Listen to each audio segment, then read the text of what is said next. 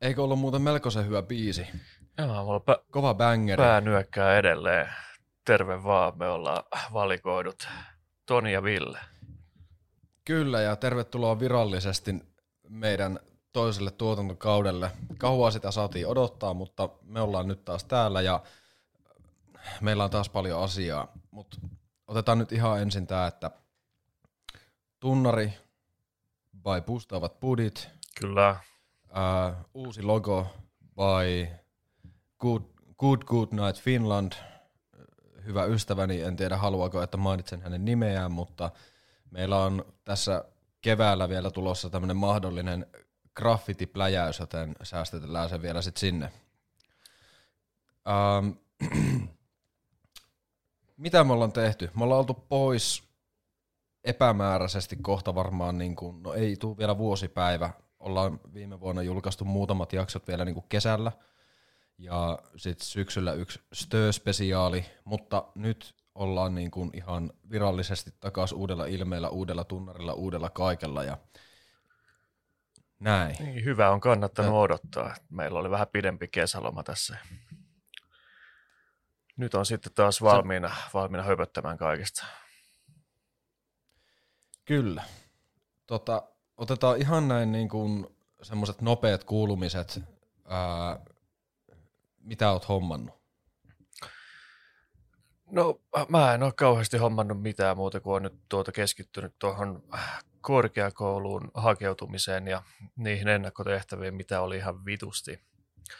Ne Tampereen mediamogulit haluaa nähdä, että mä osaan kaiken ja ne myös haluaa tietää, että mä oon erittäin motivoitunut ja tämmöistä. Ja voin sanoa, että kerrankin on niin kuin löytynyt semmoinen niin kuin linja, millä mä voin mennä sinne henkselit paukkuen, että mäpäs oon tehnyt kaiken näköistä. Että oon voinut jopa mainostaa tätä podcastiakin, että on tämmöistä tullut tehtyä ja meidän videotuotannoista on myös maininnut siellä motivaatiokirjeessä, mikä piti lähettää ja kaikki mun roudaamishommat ja keikkajärjestelyhommat ja toimittajahommat sun muut on saanut mainita siellä ja ne varmasti niin kuin auttaa mua tässä haussa. Että nyt sitten jännitetään vaan, että tuleeko kutsua edes haastatteluun tuossa ensi kuun puolella. Sitä odotamme. No mut hei, toivotaan, että se tärppää. Ja no, noista voi sanoa niin kuin korkeakoulun jo läpi pelanneena, että se on paikoitellen vittumainen tie, kun sinne hakee ja joo, että kaikille se ei ole ihan, no esimerkiksi mulle, sillä toki mulla oli nyt alan kanssa vähän silleen, että no mitä mä haluan tehdä, mutta no se nyt sitten päädyin kulttuurituottajaksi ja paperit olen saanut ja mä oon nyt ehkä itse sitten taas motivoitunut hakemaan nyt sitten oikeasti alan töitä ja ehkä niin kuin on linkkaillut näitä mun podcasteja tai meidän podcastia ja sitten kaikkia aikaisempia duuneja silleen, että jos ihan niin kuin näidenkin parista löytyisi töitä. Sen lisäksi mä oon tehnyt ihan oikeita töitä. Oho. Ja no niin, sellaista. Ei ole pelkillä podcasti maassa voinut elää. No ei. Mut joo, tässä on nyt vierähtänyt aikaa, mä oon käynyt jopa ihan oikealla keikalla, mä oon nähnyt Möyhy-Veikot tässä tänä aikana, kun ollaan oltu breikillä, niin 2 kertaa. Ui juma. Ja joo, mä oon nyt vaivannut tässä pari päivää, että mitä biisiä ne on soittanut, kun niillä on uusi outro. Se on joku semmoinen vanha rautalankakappale, missä semmoinen tyyppi laulaa ja mä oon siis kaikilla mahdollisilla sitä biisistä löytyneillä hakusanoilla koettanut etsiä sitä, mutta mä oon kuullut sen ennenkin, mutta sitten ne vaan soitti sen kokonaisuutena niin kuin outrona. Et muistakaa ajella varovasti ja sitten siinä on semmoinen äijä, jolla on musta lakki ja koko mustat kuteet ja sitten se on vaan silleen heiluu siinä ja veivaa ilmakitaraa ja joo. Mystistä meininkiä tuo Möyhy-Veikkojen touhu.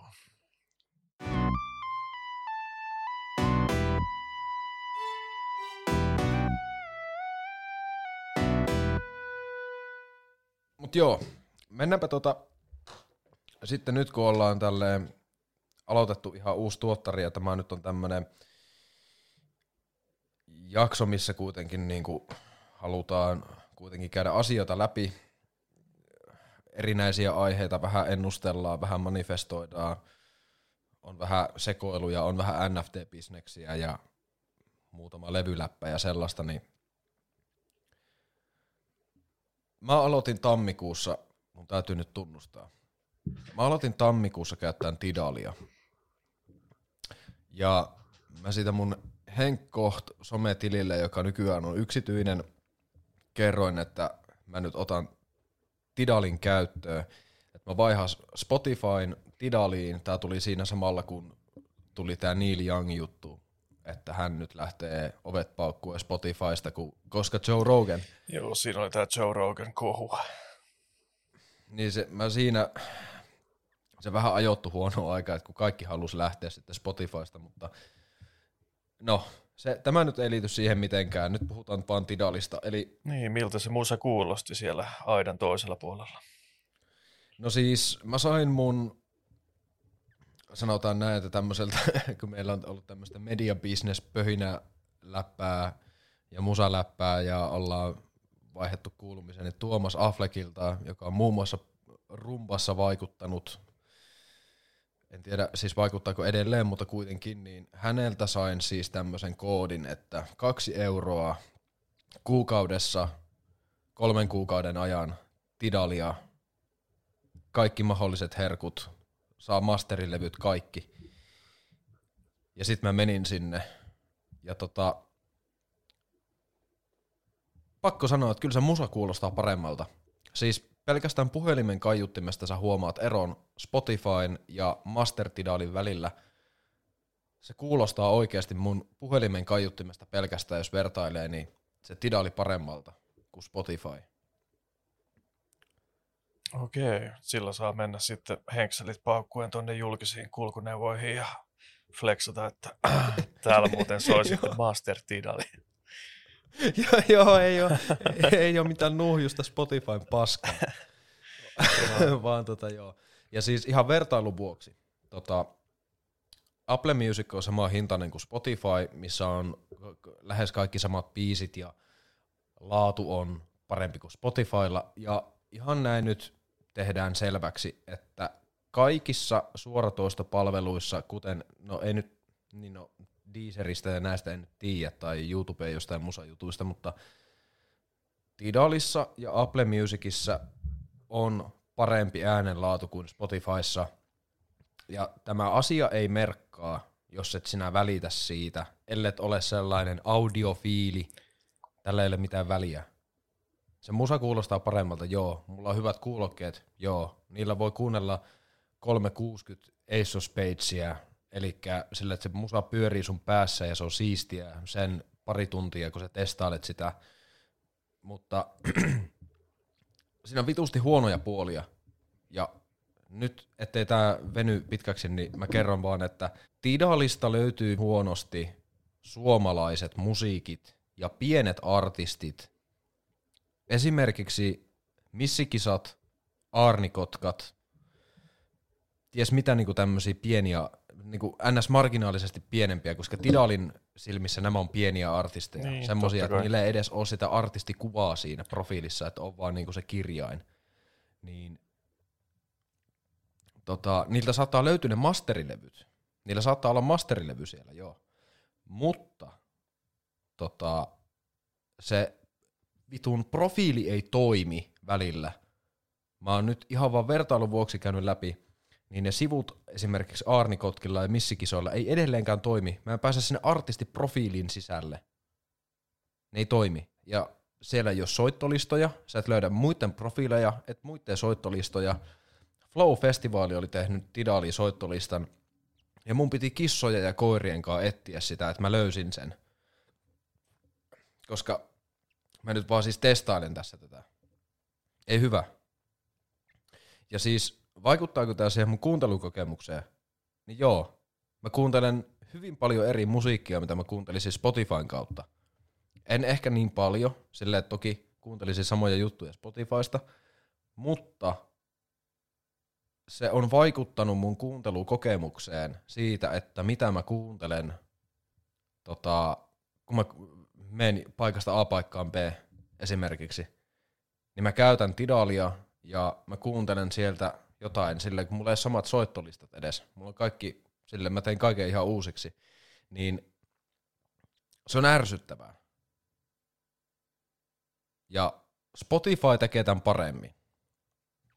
Musa kuulostaa paskemmalta, artistien ehdot on paskemmat, mutta musa kuulostaa paskemmalta, mutta kaikki muu on paremmin.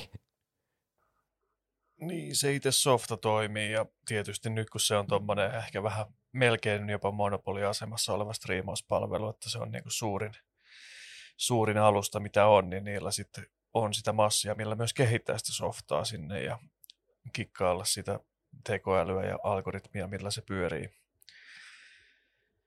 Se on ehkä vaikea lähteä kamppailemaan tuollaista jättiä vastaan, vaikka oisitkin joku Applen tai Tidalin kokoinen yritys.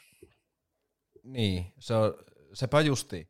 Ja Tidalissa on se, että jos sä käytät sitä Ultra HD Pro Master-juttua, missä sä saat ne masterilevyt, se normi hifi-versio, niin siinäkin on pieni ero, mutta siinä masterissa se on se oikea juttu. Ja normihinnalla se on aika kallis. Se on joku 20 vähän päälle, se masteriaudio. Okei. Okay. Ja toki, joo, siitä menee slice joka kuukausi kaikista eniten sun kuuntelemille artisteille. Esimerkiksi mulla se nyt on ollut joku 3 kuukautta putkeen King Gizzardi. King Gizzardi saa isoimman sliceen sitä kakusta, kun mä kuuntelen niitä eniten. Eli se, mitä sä kuuntelet eniten, saa eniten rahaa. Mutta niillä on ollut ongelmia tämän maksupolitiikankin kanssa. Tidali maksaa enemmän artisteille kuin Spotify. Ja sen puolesta se on paljon kannattavampi. Niin kuin 100%. Mutta niin kuin käyttäjäystävällisyyden puolesta Spotify on parempi. Niin kuin kaikin puoli. Joo, kyllä se on kokemus jo osoittanut. Mitähän mäkin olen sitten käyttänyt varmaan jo niin kuin, koska se nyt tuli, olisiko ollut 2012 tai jotain, niin 10 vuotta Spotifyssa. Ei siis onhan, no okei, joo. Spotify on ollut olemassa jo 2009. Ei mulla ainakaan tässä välissä ole tullut mitään aikeita vaihtaa mihinkään, kun tää toimii tosi hyvin ja täällä on se kattava kattava kirjasto ja muut. Mä nyt scrollasin tonne mun Starred-listan pohjalla, niin mä oon lisännyt ekan biisin tänne joskus toukokuussa 2010. Että tässä on kohta 12 vuotta oltu Spotifyn asiakkaana ja siis kun sitä miettii, että mä oon oikeasti maksanut niin kuin kuukausimaksua 12 vuotta johonkin, niin se on kyllä jo aika paljon niin kuin sitoutumista tavallaan. Niin se on. Ja siis mä en tiedä, koska mä myös tykkään tästä, että miten mä oon nykyään kuunnellut nyt musiikkia. Mua harmittaa, että mä en välttämättä kuulen niinku suoraan ehkä, tai sille niinku, kaikki biisit löytyy Tidalista, niinku uudet varsinkin, mitä niinku tulee Spotifyhin.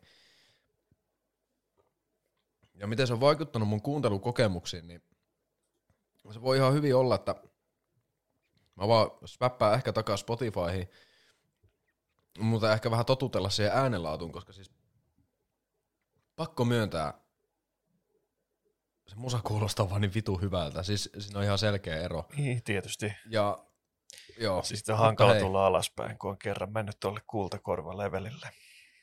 Niin, just näin. Joo. No mutta, se Tidalista mä kerron tulevaisuudessa sitten lisää, mitä mieltä mä oon. Ja mennään eteenpäin.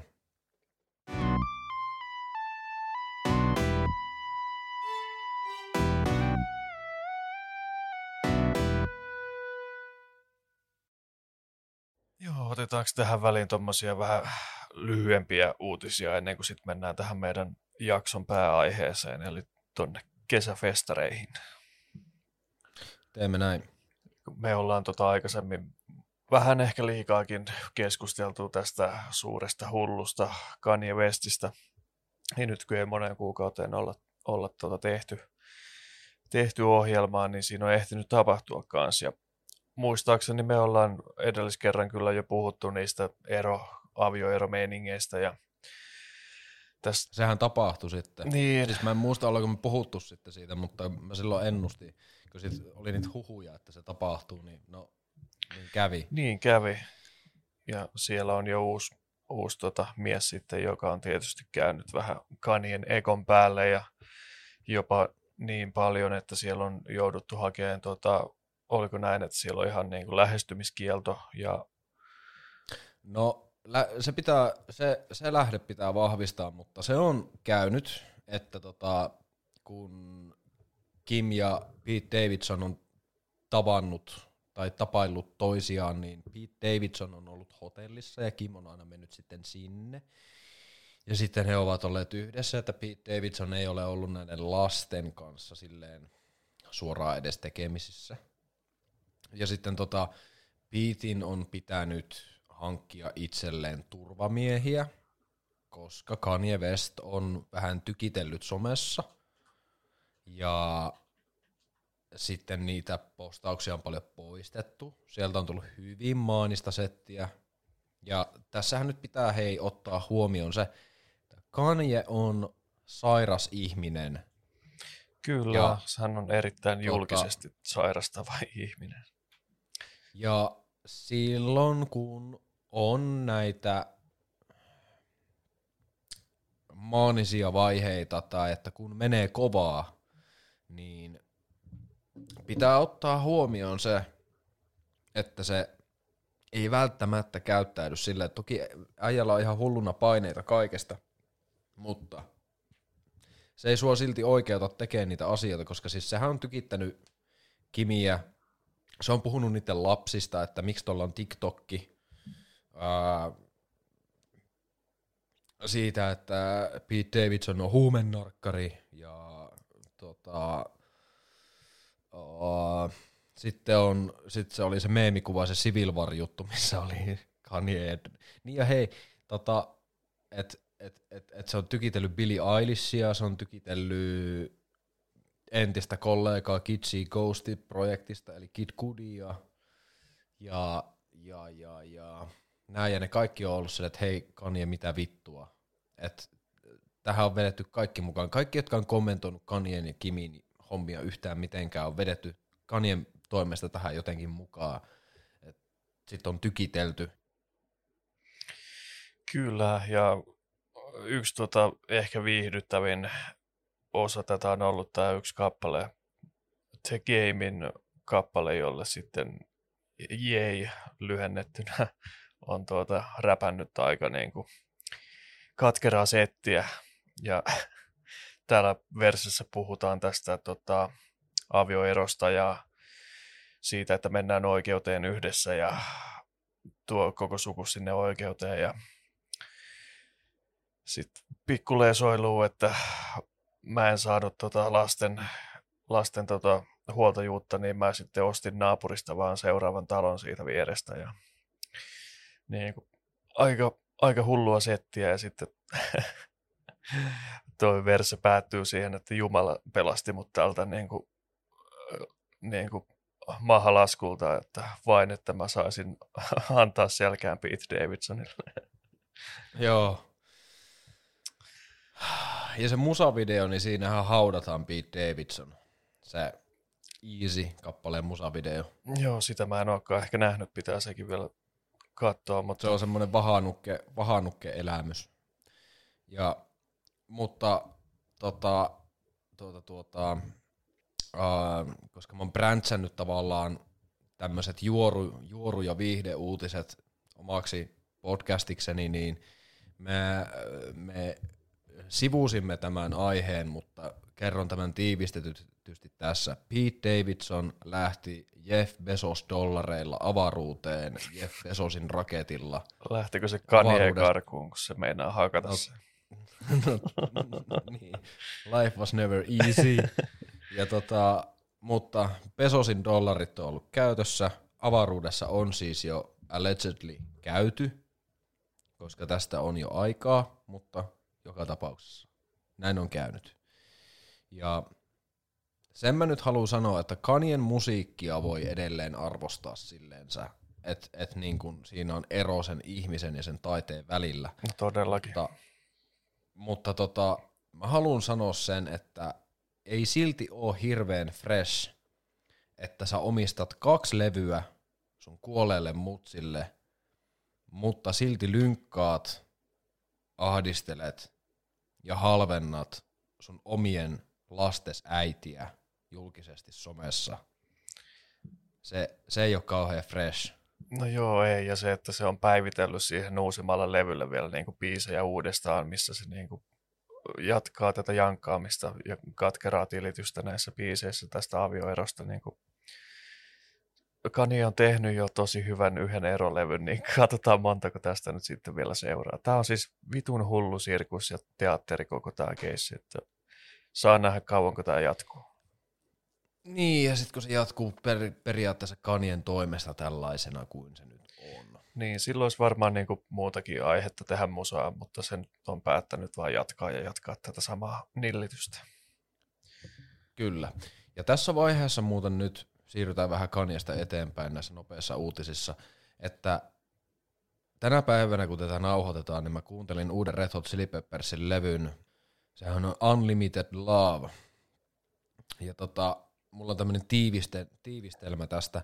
Eli tervetuloa kuuntelemaan Toni Fantanon ränttäystä.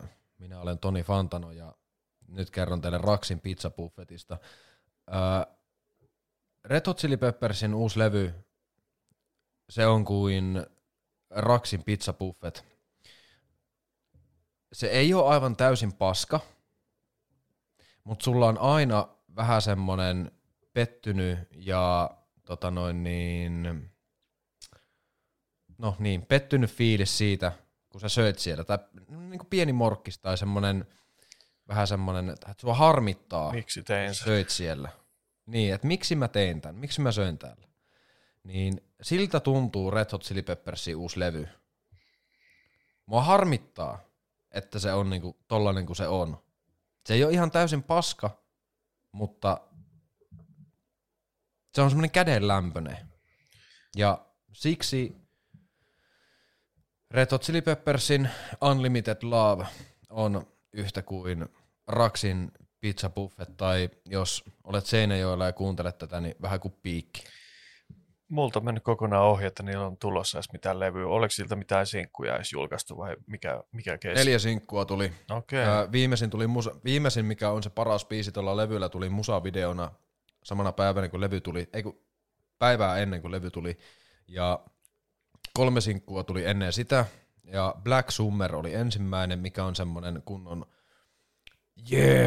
Radio Rock, rautaa vai roskaa kappale. Tiedätkö? Sillä, että Marse Rendi itse on siellä, että joo, nyt soitetaan tää uusi Red Hot Chili Peppers -biisi ja sitten onko tää rautaa vai roskaa ja sitten siellä semmoset, Radio Rockia kuuntelevat ihmiset kertoo, että onko tää rautaa vai roskaa ja sitten vaikka se on 85% rautaa, niin on siltä, että vitun tiukka äänestys, että 85% sanoo, että tää on rauta ja 15 roskaa, mutta on ihan vitun tiukka tilanne, että mitenhän tässä käy. Kiitos kun kuuntelit. Joo, ymmärrän kyllä. Ja mitä tulee tommosiin vähän ajastaan ohi tai tällaisiin artisteihin, joista aika on ajanut ohi, niin löysin tämmöisiä hyvin huvittavia uutisia tuossa muutama päivä sitten. Tämmöinen suomirokin boomer-hahmo Kauko Röyhkä ilmoitti julkaisevansa seuraavan levynsä pelkästään NFT-nä. Eli tämmöisenä niin kuin ATK keksintönä. Ja mun eka ajatus tuosta oli, että kuinka moni Kauko Röyhkän niin kuin kuulijakunnasta tai kohderyhmästä edes tietää, mikä on NFT. Niin. Että kelle tämä on nyt niinku oikeasti tarkoitettu, kun tätä myydään tämmöisellä lauseella, että ei turisteille, vaan puristeille.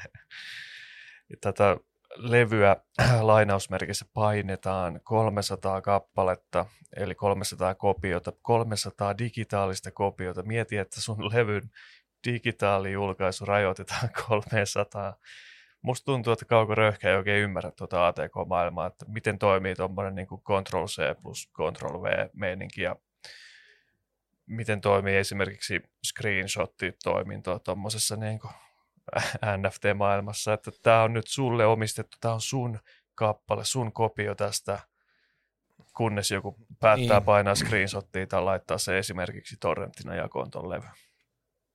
No niin, no just toi torrenttijako, että se päätyy vain YouTubeen ja sitä pomputetaan vaan siellä sitten. Et vaikka se otettaisiin alas, niin se menee sinne uudestaan. Niin. Mut vitsit sikseen, justiinsa esimerkiksi toi screenshot-homma, sä et voi screenshottaa tota NFT, you will download a car, niin se tarkoittaa siis silloin sitä, että kun Kauko Röyhkä julkaisee levyn NFT-nä, kerrotaan nyt tämä tässä, että kun sä ostat sen, ja niitä tulee 300, niin on olemassa 300 Kauko Röyhkä NFT-teosta, kyllä, jotka ovat musiikkia. Ja sinä omistat sen silloin. Se on sun fyysisessä omistuksessa. Sä voit periaatteessa käyttää sitä vaikka niin kuin silleen, että jos sä haluat laittaa sen johonkin, jonkun Kauko Röyhkä NFT-kappaleen, sä voit periaatteessa tehdä niin. Vähän niin kuin se SMC Hoodratsit myy sen ihan vitu jepan. Se eka omistaa sen ihan vitu jepa-klipin, saa käyttää sitä ihan vitu jepa-klippiä. Se on vähän kuin sä niinku omistat, että sulla voi olla kopio Mona Lisasta, sulla voi olla kopio ihan vitun jepa-kuvasta tai ääniklipistä, mutta sä et omista sitä originaalia. Se on vaan tiedosta jossain, mutta se ei ole se originaali.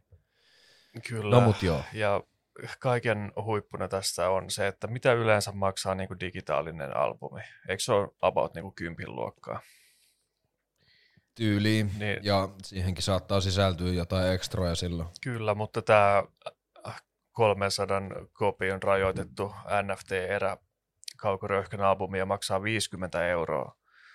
Että ihan oikeasti, siis tämä, että sä maksat 50 € niin kuin digitaalisesta albumista, niin Se on tulevaisuus puristeille. Se on ehkä niillä puristeille sitten. Joo, tämä ei ole tosiaankaan kyllä sitten niille turisteille. Joo, ei. Ja siis eniten tässä on vaan mun mielestä absurdia tämä, että tämä on just niinku Kauko Röyhkä, joka on tätä sukupolvea, jonka mielestä niinku kaikki levyt pitää aina olla fyysisenä ja vinyylinä, ja sä voit plärätä niitä kansilehtiä ja bla bla bla. Että hän olisi niinku tämä niinku vanhan maailman edustaja tässä musatouhussa ja rockihommissa, niin sitten hän päättää siirtyä tällaiseen NFT-bisnekseen ja myy digilevyä 50. Niin, no jäämme seuraamaan tämän tuotantokauden aikana, että miten Kauko Röyhkän NFT-bisnekset kehittyy. Mä haluan, ennen kuin siirrytään näihin festarijuttuihin, niin sanon vaan vielä, että Megadeth hän julkaisi oman kryptovaluutan, tai että hehän ovat kehittämässä omaa kryptovaluuttaa. Ja siis tästä on, me voidaan tehdä vaikka pelkästään ihan oma jakso siitä, että kun artistit lähtee tähän bisnekseen mukaan. Fred Durstikin on tässä mukaan. Kyllä. Ja meiltä on tulossa Nu Metal-jakso. Ja artistit ostaa niitä vitun tylsistyneitä apinoita ja niitä NFT-teoksia, ja niistä on jo uutisia, että hei, älkää viittikö vetää teidän faneja mukaan tähän touhuun. Me voidaan periaatteessa, itse asiassa hei, tässä on meillä yksi hyvä jaksoidea. Tehdään jossain vaiheessa erikoisjakso muusikoiden NFT-bisneksistä. Joo, siihen riittäisi ainakin niinku materiaalia. Se on nyt tää korona-ajan siis mä voin kertoa juttu. Joo, ja mä voin kertoa sitä materiaalia, sitä on paljon. Kyllä. Mä oon seurannut tätä niinku vierestä. Silleen tässä, kun ollaan oltu telakalla, niin Eminemillä on omat apinat, Post Malonella on omat apinat, Fred Durstilla on omat, Megadethilla on kohta oma kryptovaluutta, siis ties mitä. Ja ne ei edes välttämättä ymmärrä, mitä se kaikki tarkoittaa. Luultavasti ei.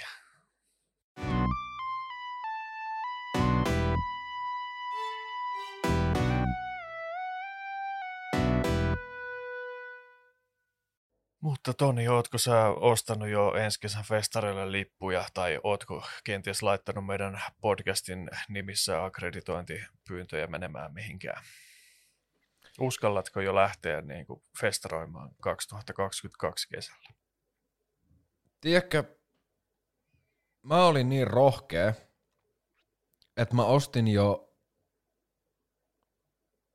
oliko tää marraskuussa vai joulukuussa, niin mä ostin Flow-liput mulle ja Petralle 3 päiväksi, kun kuulin, että King Gizzard tulee Suomeen ja he esiintyvät Flow-festivaaleilla 2022, ja mulla on ne liput jo olemassa. Et sen verran mä oon tehnyt. En tehnyt sitä podcastimasseilla. Niillä mä kävin syömässä. No ei vaan. Joo. Mennään nyt tähän festarikesään. Ja kuten mä nyt äsken kerroin tässä jo, niin me ollaan tehty erikoisjakso King Gizzardista, ja King Gizzard nyt tulee esiintymään Flow-festivaaleilla sunnuntaina 14.8.2022.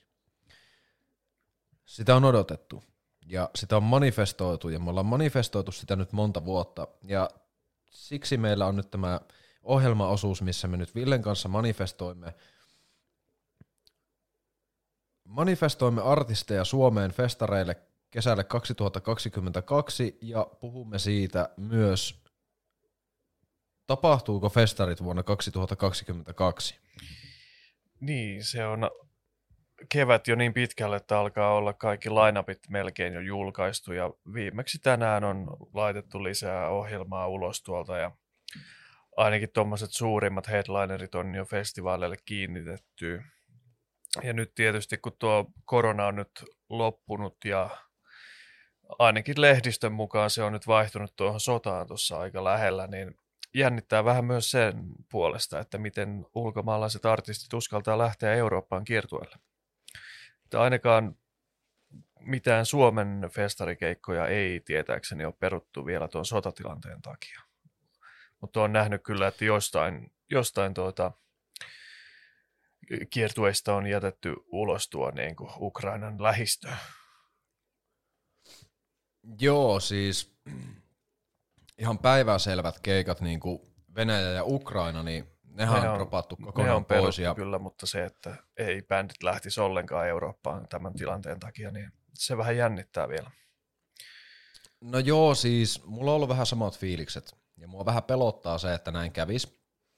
Mutta toisaalta sitten, koska siis tokihan hei, Suomella on todella pitkä raja Venäjän kanssa ja siis ulkomaalaiset turistit, jos vaikka niillä on ollut ennakkoon maksettuja matkoja mihin tahansa päin Suomeen niin kuin lasketteleen tai mitä tahansa, niin ne on vaan jättäneet tulematta, vaikka niin kuin ne on ne matkat maksettu jo etukäteen eikä niitä enää voi perua. Et ne on vaan ollut, että me ei tulla. Niin kyllähän se jännittää. Totuushan on se, että eihän se niin kuin tuu sille vaikuttamaan ja kyllähän nyt nämä artistien niin kuin managerit ja sitten myös promoottorit ja nämä niin kuin ehkä pitää huolta siitä, että ne myös taustottaa tästä tilanteesta, ettei tässä nyt ole oikeasti välttämättä niin kuin mitään hätää. Niin, kyllä. Mutta kyllä se silti kuumottaa, siitä ei pääse mihinkään. Esimerkiksi Deftones on tehnyt niin, että ne peru niiden Venäjän keikan kokonaan, mutta kyllä ne Suomeen on edelleen tulossa. Silleen, että mä veikkaan, että ne olisi perunut se Suomenkin keikan siinä samalla, kun ne peru sen Venäjän keikan ja muun muassa Ukrainan keikan. Kyllä, mutta puuttuuko sieltä festareiden ohjelmistosta sun mielestä vielä jotain? Että mitä sä näkisit, että vielä niin kuin tästä eteenpäin paljastetaan Suomen festarikesällä? No siis niin kuin Ruisrock, Provinssi ja Ilosaari, varsinkin Ilosaari on sellainen, että sinne nyt niin kuin tulee vielä artisteja. Ja se oli mun mielestä tosi laimea se tämänhetkinen Ilosaari-ohjelmisto. No on siellä kuitenkin toinen puolisko Oasiksesta, että se on aika iso kiinnitys niin kuin sellaisenaan. Mutta mitenhän mä näkisin tämän? Sille ajalle ehkä kuitenkin niin kuin siis mä kattelin niitä tänään töissä, että niinku, että mitkä artistit kiertää ja mitkä osuus niinku kohilleen, niin se harmittaa, että niinku Run the Jewels ja Rage Against the Machine, ne ei tule Eurooppaan kesällä. Ne tulee Eurooppaan ensi vuonna tai syksyllä, jompikumpi. Niin, siinähän on yksi kombo ja varsinkin tuo Rage Against the Machine, mitä on niinku arvuuteltu tuossa ennen koronaa, että se voisi olla esimerkiksi Provinssi pääesiintyjä ihan hyvin, ja myös kun Run the Jewels on aikaisemmin esiintynyt Provinssissa myös, ja nämä kaksi kiertävät yhdessä, niin siinä on ollut aika helppo tuommoinen yhtälö laskea, että sopisivat hyvin Provinssiin, mutta ei vielä tänä kesänä. Ehkä ensi vuonna.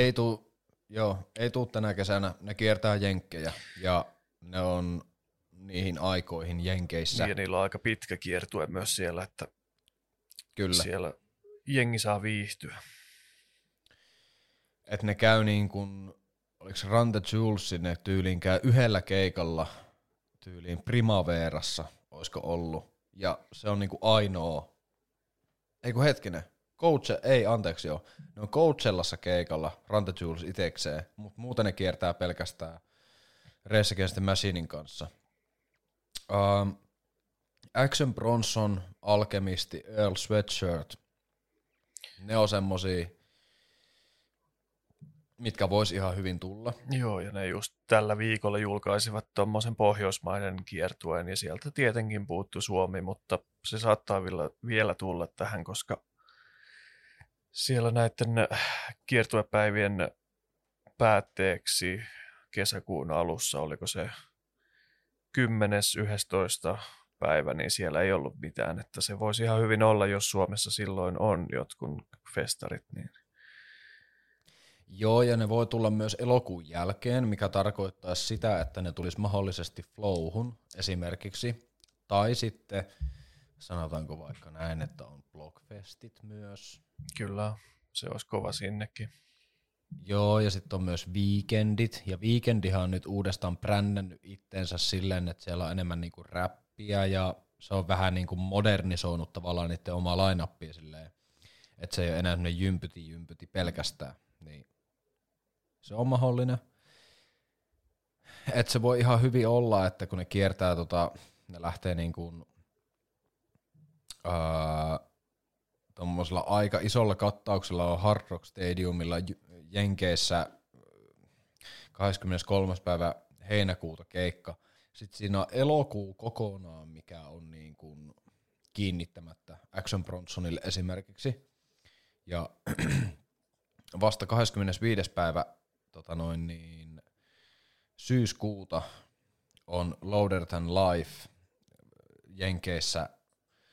Ja siinä on niin kuin 2 kuukauden gäppi silleen suurin piirtein tyhjää, niin se voi ihan hyvin olla, että se tulee Suomeen jonnekin.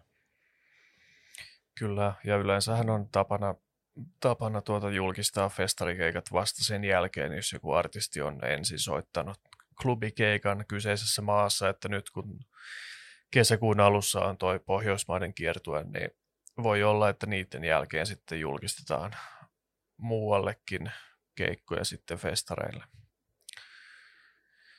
Mutta sä mainitsit tuon Primaveran, niin mitä siellä on tuolla niin kuin headliner-osastolla, mitä Suomessa ei vielä ole millään festarilla kiinnitetty? Olisiko tässä vielä semmoinen pieni aikaikkuna, että sieltä voitaisiin vielä saada Suomeen joku iso nimi? Se nimittäin on semmoinen festari, mitä kaikki musatyypit ja promoottorit ja festivaalijohtajat itse Suomesta käy katsomassa Primavera Soundia, joka on niin kuin nykyisin jo useassa maassa järjestetty tämmöinen hipster-festivaali. Ja tämä on Barcelonassa, onko tämä 2 eri viikonloppuna? Joo, ja sitten Portugalissa. Kyllä, että tätä on niin kuin hyvä katsoa noin niin kuin tuollaisten niin kuin musadikkarifestarien ystävät, että mitä voisi tulla vaikka Flowiin tai Sidewaysiin tai Provinssiin tai jopa Ruisrockiin. Että täältä usein jaetaan samat pääesiintyjät. Tämä line-up niin kuin tuolla Primaverassa, mitä nyt Suomessa ei vielä ole, niin täällä nyt on tämmöisiä artisteja kuin Strokes, jonka piti tulla 2020 Flowhun.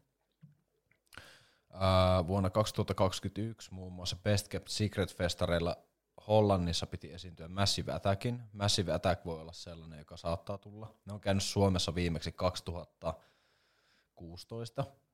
Ja Flowissa sitten myös aikaisemmin esiintynyt. Eikö niin, sitä en, Flowta aikaisemmin on, joo, no mut joo, joo kyllä. Ja sitä ennen oli tyyli Porijat siellä. DJ Shadow tulee, se tulee kesärauhaan. Sitten Turnstile tulee, se tulee tonne Ruisrockiin. Kyllä. Sitten täällähän on tietenkin sitten justiinsa Earl Sweatshirt, se voi ihan hyvin tulla. Lil Sims tulee Flowhun, Gorillaz tulee Flowhun, Nick Cave tulee Flowhun, Tyler the Creator on täällä, mutta se on headliner-artisti. Joo. Jos se tulee Suomeen, niin tilaa on... Olisiko Blockfest? Muistakaa nyt, hyvät kuulijat, tämä on kaikki vain niin kuin tämmöistä manifestointia ja spekulointia siitä, että mitä tulee mahdollisesti festareille. Eli me ollaan muutaman kerran osuttu oikeeseen, muutaman kerran ollaan oltu silleen, että ollaan odotettu 5 vuotta jotain artistia, niin kuin vaikka King Gizzardin kohdalla, mutta niin. Tylerilla nyt on esimerkiksi tilaa, sanotaan nyt vaikka blogeilla. Tuskan line-appi on täynnä. Ja se on aika hyvä myös tänä vuonna. Mua kiinnostaa Tuska, mutta mä itse henkilökohtaisesti lähden tänne Seinäjoen Törnävän saaren Provinssiin. Sitten Flown line-appi siis ei ole missään nimessä vielä täynnä. Et sinne voi ihan hyvin tulla esim. Sanotaan nyt vaikka Massive Attack. Se saattaa olla jo tyyli jonain päivänä. Primavera on siis, niin kuin sä justiinsa sanot aikaisemmin, niin hyvä esimerkki siitä, että mitä pystyy ammentaa näiltä festareilta, koska siis täällähän vaihtuu line-appi myös. Primavera Soundin Barcelona ykkösviikonlopussa on eri artistit kuin kakkosviikonlopussa, niin kuin vaikka headlinereina. Kakkosviikonlopussa on itse asiassa enemmän päiviä, sitä on vähän laajennettu. Ja täältä löytyy sitten muun muassa Megan Thee Stallion, Jamie XX, mutta Jamie esiintyy jo Flowssa. Niin, ja Megan Thee Stallion on Ruisrockissa pääesiintyjä. Kyllä. Kyllä. Sitten on Beck, sitten on täälläkin justiinsa Young Lean, mutta Young Lean on jo blokeilla. Kyllä. Ja sitten mä haluan kans avata ton Best Kept Secret. Huonoa työskentelyä, kun ei ollut valmiiksi auki nämä festarit. Ja näillä on ärsyttävät sivut, sun pitää tälleen suurennuslasin kautta tiirailla, että mitäs bändejä täältä löytyy, koska täälläkin on jo niin kuin kaikki kiinnitykset ilmeisesti. Tosi raskaat sivut, mutta täälläkin on niin kuin just se Strokesi.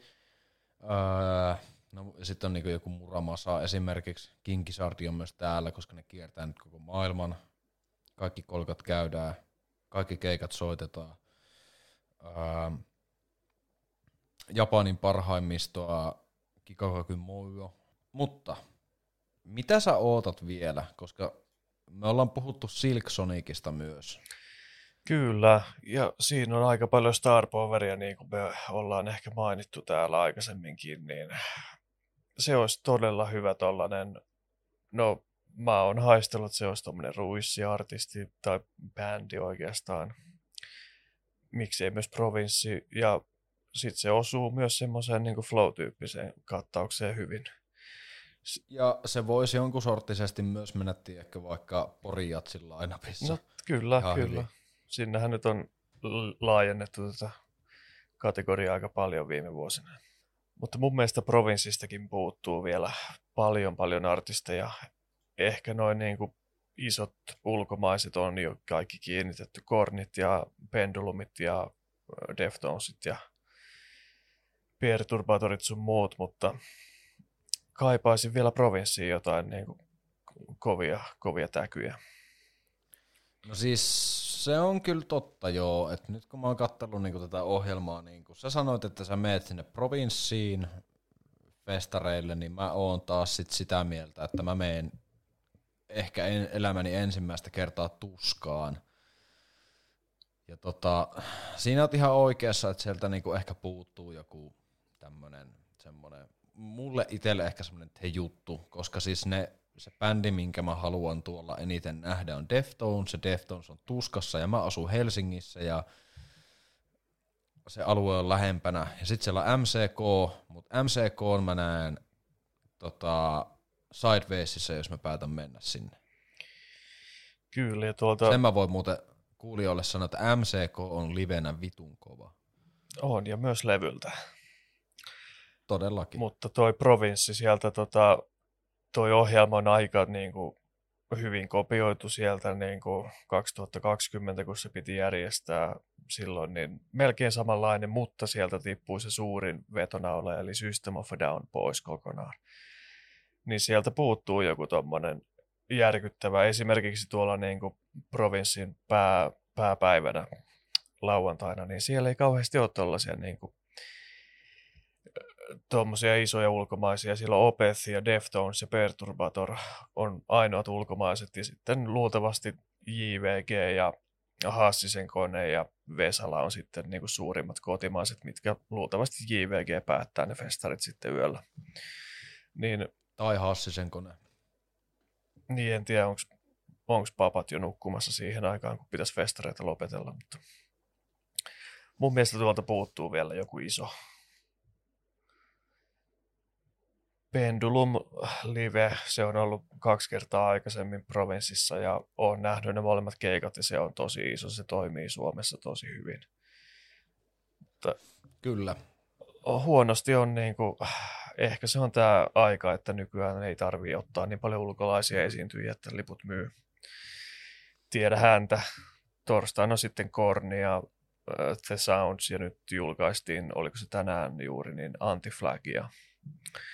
Sitten siellä on tuommoista pienempää UK-indie-juttua ja ei ole mitään isoja suuria ulkolaisia esiintyjiä Provinssissa kauheasti. Mm.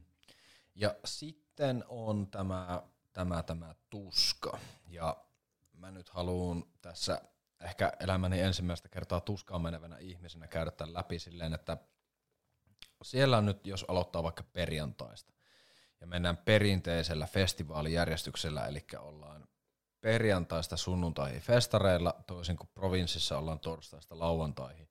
Ja perjantaina siellä on muun muassa Polymoon, Red Fang, myös Perturbator, Elder, Carcass ja Korni. Mutta Korn on vähän sellainen, että mä en nyt, mulle se, niin, no, puhutaan siitä enemmän sitten siinä nu-metallijaksossa. Sitten lauantaina on se OG Ghosti eli Mercyful Fate. Ja no en mä nyt voi noin sanoa. Kuitenkin Mercyful Fate, Baroness, sitten on Oranssi Pasusu ja sitten on tietenkin tämä muun muassa Seinäjoelta oleva Enfin tai Mr. Peter Hayden tai PH tai nimet on vaihtunut jälleen. Uusi, niin. Kyllä, Enfin on tämä uusin. Ja tietenkin Blind Channel. Oh yeah. Ja Stamina. Mutta no, Baroness, Mercyful Fate ja nämä kiinnostaa ehkä niinku eniten. Ja sitten on sunnuntai, mikä on tämmöinen nysäpäivä, vähän jämäpäivä, missä Devin Townsend allegedly soittaa nyt ehkä sitten niitä Strapping Young Lad-biisejä. Sitten on High on Fire, mikä on melkein yhtä kova Sleepy, mutta enemmän tykittelyä. Se. Sitten on saksalaista rässiä, eli Kreatori. Sitten on yksi Suomen uusista tai nu metal-bändien tulokkaasta, eli Lähiö Botox. Ja viimeisenä sitten se, mikä on kaiken A ja O, eli Deftones. Joo, toi sunnuntai on vähän tommonen aikaisin kotiin ja nukkumaan tyyppinen päivä. Että... Se käy mulle, koska mulla on maanantaina todennäköisesti töitä aamulla. Niin, ehkä tämä on ajateltu ihan fiksusti kuitenkin, tämä festarien järjestäminen. Kyllä. Ja siis sunnuntaina muutenkin joutuu pistää aikaisemmin pillit pussiin, koska melulupa täytyy hankkia 10 jälkeen. Kyllä, kyllä. Mutta niin, paketoidaan tämä nyt jakso jotenkin. Käydään läpi nyt vielä sellaiset asiat, mitä me ehkä voitaisiin valikoituna tehdä tässä ja ehkä teemmekin tässä niin kuin myös festarikesän aikana, mikäli vapaat sen sallii. Mä haluaisin ehkä mennä valikoituina tällä kertaa mitäs festareille. Joo, kova. Mä oon siellä kerran käynyt aikaisemmin ja voin kertoa ja suositella, että siinä on hieno paikka ja hyvä konsepti festarille. Ja sitten toinen tietenkin on tämä naamat. Eli se on joka vuosi. Kyllä, ja se on joka vuosi. Ja sinne pitää päästä. Me voitaisiin valikoituna mennä sinne taas uudestaan. Ja sitten, mutta tämä mitäs on nyt sellainen, että me myös meidän ykköstuottarilta tutun kanavaäänen Jaakko Keson kanssa puhuttiin tästä, että häntä kiinnostaisi mennä nimenomaan käymään myös sillä mitäksillä. Ja sitten olin siinä silleen, että niin hei totta. Ja tässä on hauska tarina, että mä oon käynyt mutta mun on ollut mahdollisuus mennä mitäksille. Me järkättiin sinne ohjelmaa 2017. Mä just muistin tänne, että mulla on tämmönen kontakti. Se ei ollut laadukasta. Sinne meni meidän tuotannon lyhärit näytökseen, koska ne tarvittiin sinne ohjelmaa, ja me oltaisiin päästy ilmaiseksi mitäksille. Mutta sitten mä olin silleen, että no, mä oon Raahessa töissä koko kesän, ja mä en ehkä pääse lähteä, että sori, mä en voi tulla, mutta mä olisin päässyt sinne. Että tämmöistä. Joo, se on nyt vasta noussut ihan viime vuosina niin kuin ihmisten tietoisuuteen, että sitähän on järkätty jo joku 5-6 vuotta, ja nyt se sitten on niin kuin kantautunut ihmisten korviin ja se on tämmöinen pieni hipsterfestari keskellä peltoa ja metsää. Oikein hyvä ja osallistava festari. Siellä on kaikkea muuta kuin musiikkia myös. Siellä on kaiken näköisiä workshoppeja ja tämmöistä poikkitaiteellista asiaa. Sinne kyllä voitaisiin laittaa Acre-hakemusta menemään. Ja mehän laitetaan. Ja mehän tehdään, ja tuttuun tapaan nyt pistetään jakso pakettiin. Kiitos kun kuuntelit meidän kakkoskauden ensimmäisen jakson ja meidän höpinöitä. Meidät löytää Instagramista nimellä valikoidut. Ja tällä kertaa ette joudu odottaa seuraavaa jaksoa ihan hirveän pitkään. Ensi kerralla me puhutaan nu-metallista. Kyllä, ja Toni, voiko se laittaa sen meidän uuden ja hyvän outron tästä soimaan?